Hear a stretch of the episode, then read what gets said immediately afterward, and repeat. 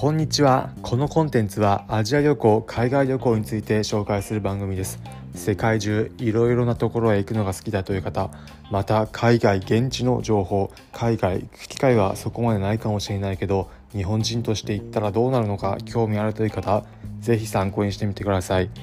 今回は海外現地に行くことでわかる価値観というテーマでお話しします。今回の放送第260回目の放送になります。これまで第160回だったり180回220回といった切り番回ではこのコンテンツだったり海外全般について話してきました。今回この260回のキーワン会では海外現地行くことでどんな体験できるのかどんな価値観触れるのかということを実体験もとに紹介していきます。海外リアルのこと現地行くことで分かること何よりも肌感覚でニュースだったりでやっていることが本当にそうなのかということを知れるということが一番の醍醐味です。私自身の実体験も交えて紹介します。例えば海外中央アジア行った時であればニュースなどで取り上げられているところだと草原地帯だったり荒野が広がっているというところまたイメージとしては騎馬民族だったりチンギス・ハンだったりのイメージ強いかと思いますが実際に現地に行ってみると資源開発資源の貿易などでで儲かっている国カザフスタンであれば首都のアスタナだいぶ開発されていて近代都市のようになっていたということを現地行ったらよく分かりますしまた公共交通インフラも日本のイメージだとどうなっているんだろうと思っているところバス網が街中の充実していてどこへでも気軽に行けるということを現地行くことによって分かりました。またニュースで取り上げられているところ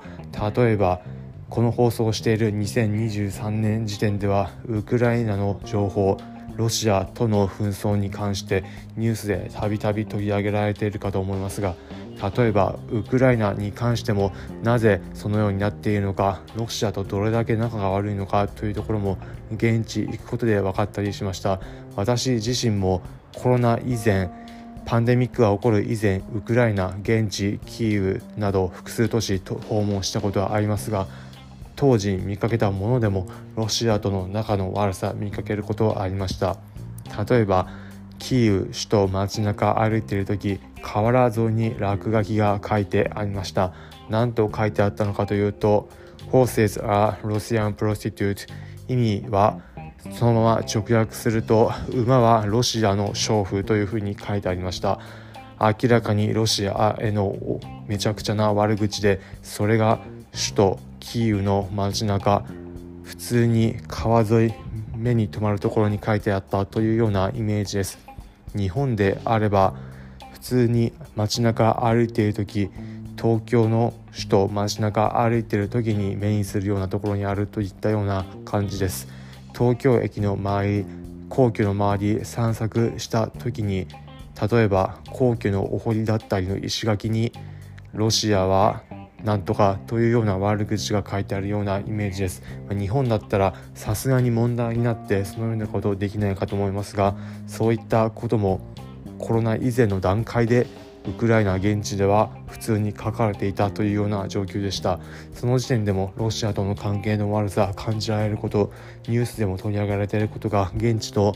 点と点だったのが線でつながるというようなイメージです。そういったことを知れるのも現地に行く楽しさの一つとしてあります。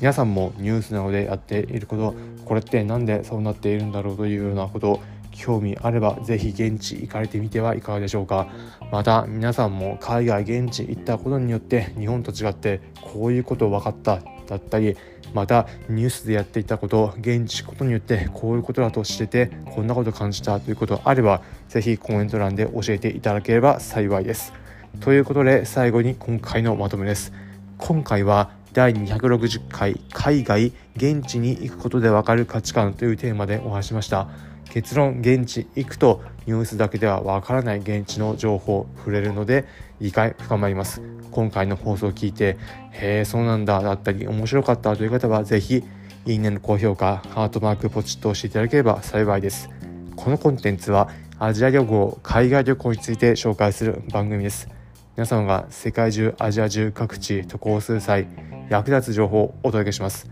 例えば現地行く時こういうふうにすれば気軽に行けるというような渡航の交通情報だったりまた日本人として食べて美味しいグルメ情報